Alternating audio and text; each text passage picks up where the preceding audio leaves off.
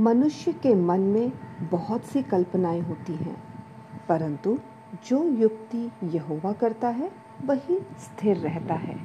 नीति वचन 19 का 21 हम परमेश्वर के स्वरूप और समानता में बनाए गए हैं, और इसीलिए हमें रचनात्मकता, बुद्धि और तर्क शक्ति की आशीष मिली है, जो हमें यह सोचने में सक्षम बनाती है कि हम जीवन में क्या करना चाहते हैं।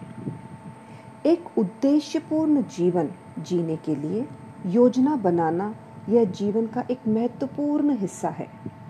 हालाँकि कई बार ऐसा होता है कि हमारी योजना के अनुसार चीज़ें नहीं होती।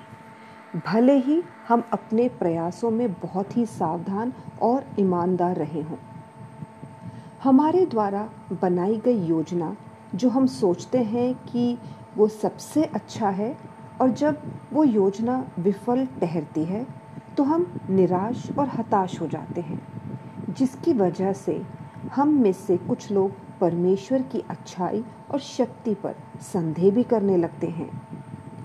लेकिन परमेश्वर के तरीके और विचार हमसे बहुत ऊँचे और बेहतर हैं।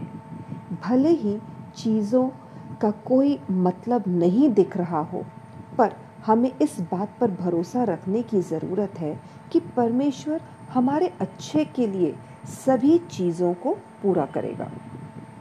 इसलिए परमेश्वर की योजनाओं को अपने जीवन में प्रार्थना द्वारा गंभीरता से खोजो और परमेश्वर की इच्छा को अपने जीवन में स्वीकार करो।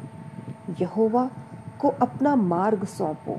और उसके उद्देश्य को अपने जीवन में प्रकट होते हुए देखो।